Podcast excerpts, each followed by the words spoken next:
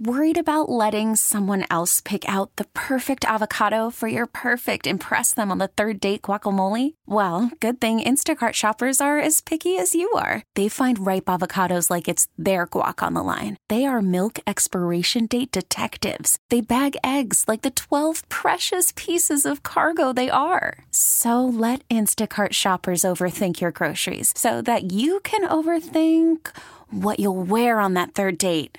Download the Instacart app to get free delivery on your first three orders while supplies last. Minimum $10 per order, additional term supply. 601 870. You can text us at 870 870. Coming up after our first break, we will go live to Lambeau Field to get a look in at some Tiger fans. A lot of folks still making their way. Folks have already been camped out outside the stadium for hours. It is the historic day in Green Bay, Wisconsin. It's the first ever college football game in the house that Vince Lombardi built. Also, there are some big games in college football today. And let's take a run and look now now at some of the big ones that are happening involving SEC teams.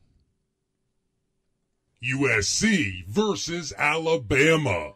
It is the Crimson Tide and Ole Miss versus Florida. oh, that was a double take there. It is Alabama and USC. Travis Rice, senior writer of Tiger Bait, excuse me, Tiger Bait of BamaOnline.com joins us now. Travis, for the third straight year, Alabama will have a different quarterback who is the Tide's quarterback starting under center today when the Tide battle the Trojans?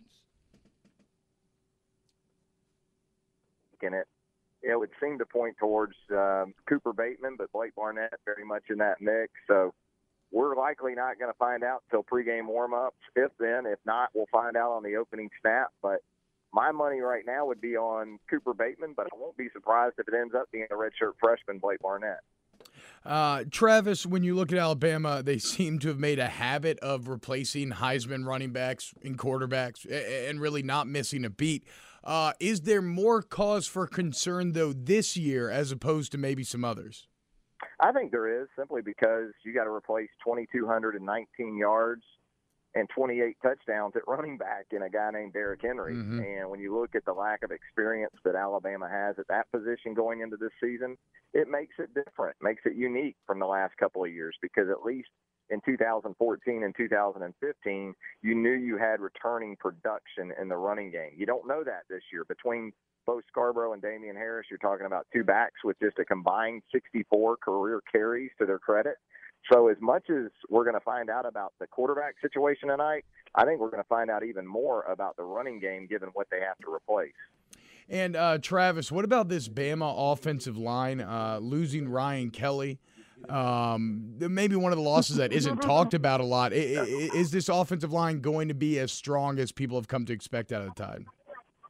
I think it has the the potential to be. Now, it may take a little time. Now, I think what we've seen in the last week or so is that they've thought more about the short term right now.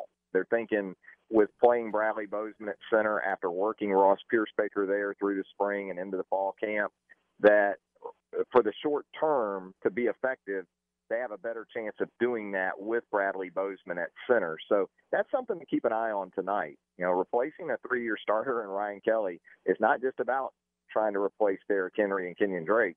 Uh, there's a guy up front that was the glue, really, to this offensive yeah. line for the last three years, and so it's going to be really critical to see how well they go about doing that. Travis, right. Travis, how can everybody get the latest on today's matchup and the Crimson Tide? Thanks, Deke. As always, go to BamaOnline.com or Alabama.247sports.com. Either way will get you to us. Travis, and finally, USC Alabama. How, who is going to win and by how much?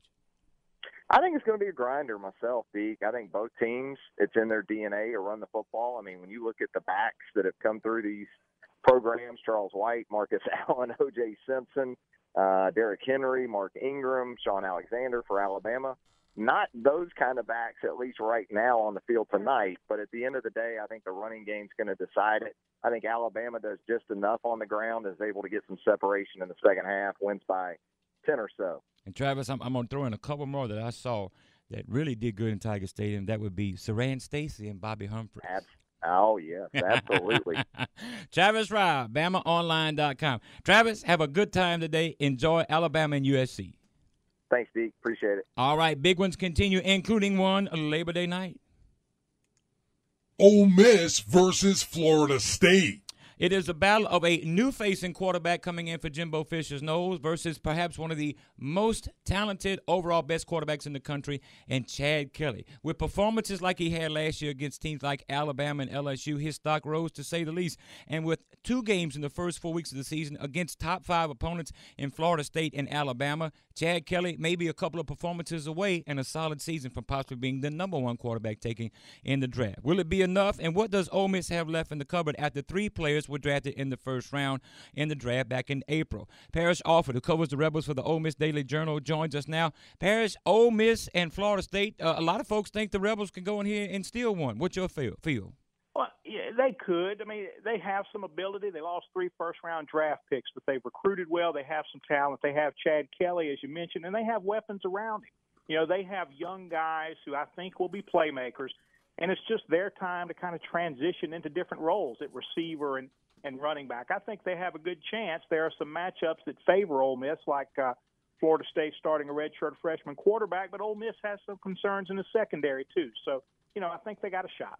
And, and Parrish, w- when you hear about Ole Miss, uh, one of the kind of just highlights, people say, well, five new starters on the offensive line. However, aren't the guys that are taking over, they're a bit more experienced maybe than that sentence would lead you to believe. Uh, there absolutely is. Now, you know, there are guys along that line who have started games. They may not have been the number one starter at yeah. the end of last season, but, uh, you know, Javon Patterson, a, a, sophomore right now, started seven or eight games hmm. last year. Jordan Sims, the right guard, started the last four. You, know, you got a senior at center coming off an ACL injury, uh, but a good gritty player in Robert Conyers. And then uh, you know, Sean, uh, Sean Rawlings over at right tackle. He started every game at right tackle last year, in which Laremy Tunsil was suspended. So Fahn Cooper went to left. Sean Rawlings started at right. You know, so all those guys have more experience than that sentence leads you to believe. I think they'll be okay, but that's you know that's certainly an area to watch. Parrish Alford. Parrish, Ole Miss is about a three and a half, four point underdog on Monday night. Rebels and Seminoles, how's this one going to play out Monday? You know, look, I, I like when you have an experienced quarterback, Deke. I, I think that makes a world of difference, especially in a first game. It's a tough environment. But Chad Kelly performed well in tough environments last year. I don't think he's going to be rattled.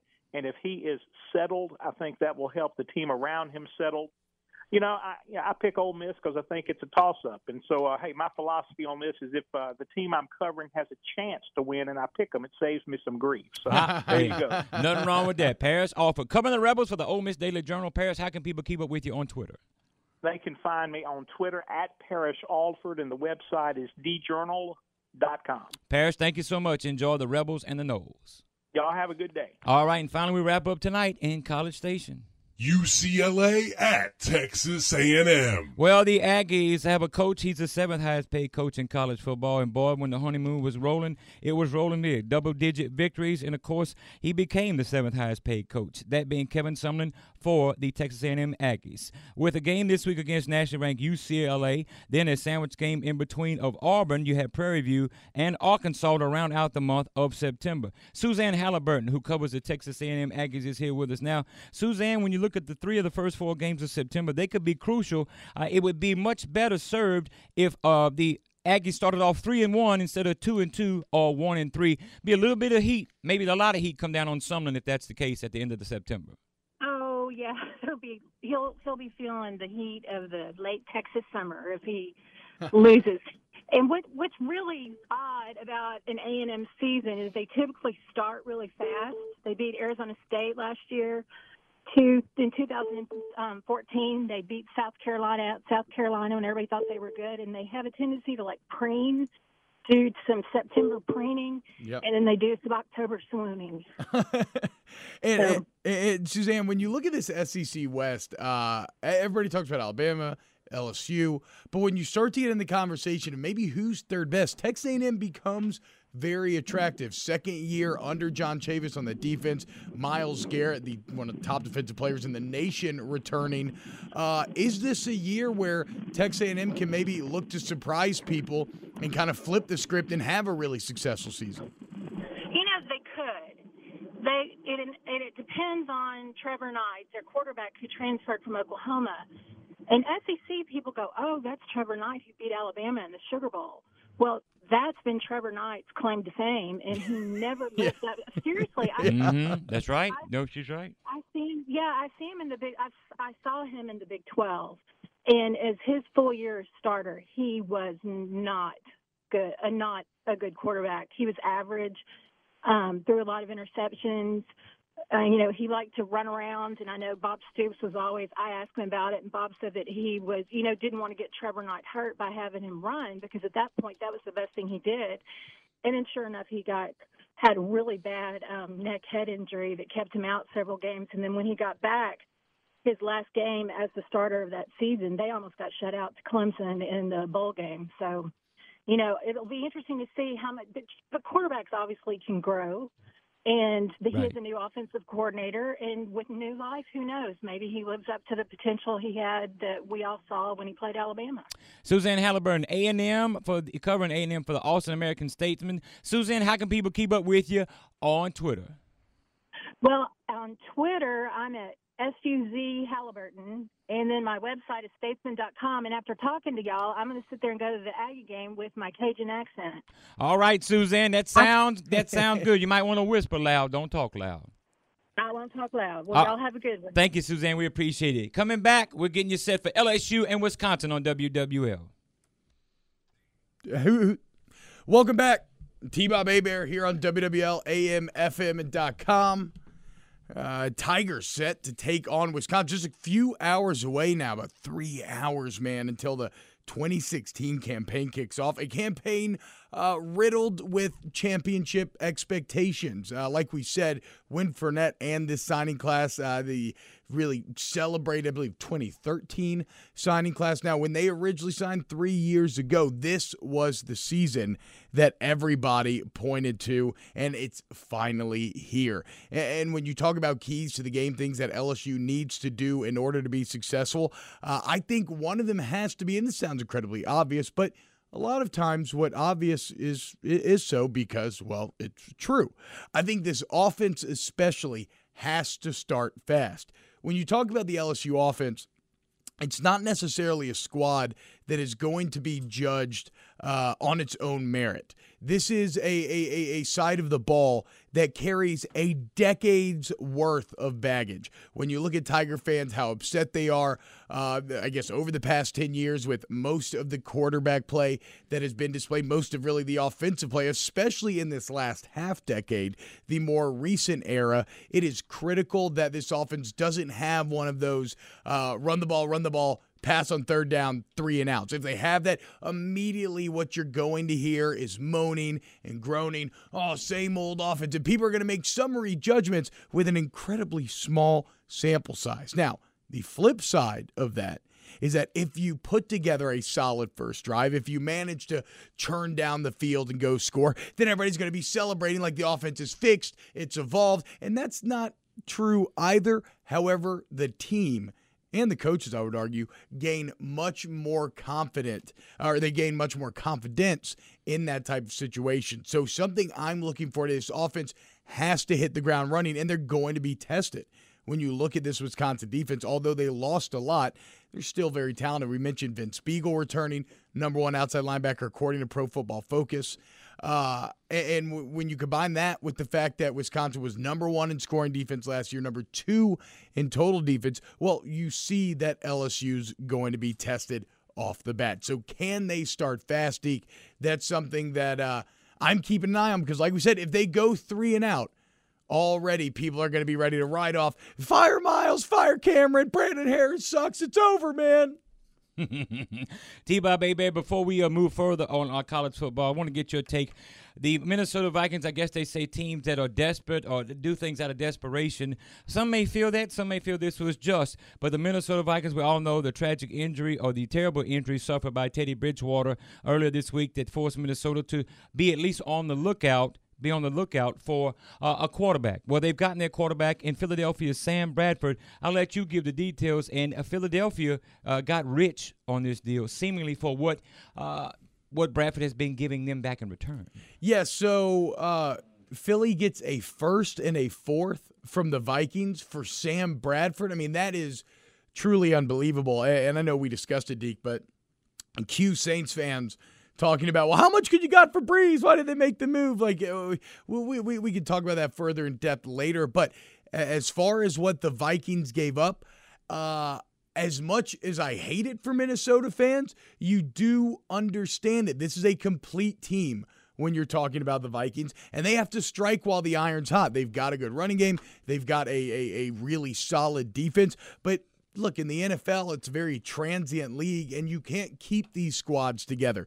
They have to take advantage uh, while they can, which is right now. And I think what else we can maybe if you want to read between the lines on this deal, Deke, I think the, the the fact that Bradford has a couple years worth of a contract and the fact that they gave up so much, I think that speaks to the fact that they don't they're not 100% sure where uh, Teddy Bridgewater is going to be even next yeah, year. I How think, does like he recover said, for, for 2017 from this injury? Mm-hmm. And uh, in the end, though, it is absolutely insane, man. Sam Bradford. I don't know if it's his shamanistic roots, but he continues to live a charmed NFL life. Like in a day and age where everything's slanted towards management, right? We talked about that. The CBA, the owners made out like bandits. They, they got one over on the players. Well, they didn't get one over on Sam Bradford. He just got paid $11 million by the Philadelphia Eagles to do OTAs and then complain publicly when they drafted a quarterback, and he got paid 11 mil mm. by Philly. But uh, still, look, you understand why both sides came to the table, even if for the Vikings, this is just, well, I guess if you're a Vikings fan, it, it, it's just so disheartening because this never happens without Teddy Bridgewater's leg exploding. All right, again, T. Bob Apek giving you the latest from Philadelphia. The Associated Press and many other outlets reporting Sam Bradford has been traded to the Minnesota Vikings. Minnesota gets a first round pick. Excuse me, Minnesota gives a first round pick and a fourth round pick in the 17 and 18 NFL drafts. We'll come back and we'll go to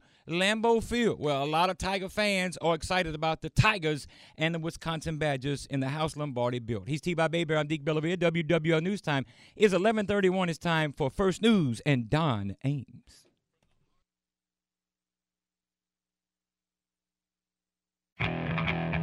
Okay, picture this.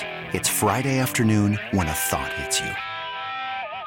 I can waste another weekend doing the same old whatever, or I can conquer it. I can hop into my all-new Hyundai Santa Fe and hit the road. Any road. The steeper the better. Because my all-new Santa Fe is available with H-Track all-wheel drive so I can hit the trail without a worry in the world. Heck, with three rows and best-in-class rear cargo space, I can pack the whole family in with all our gear.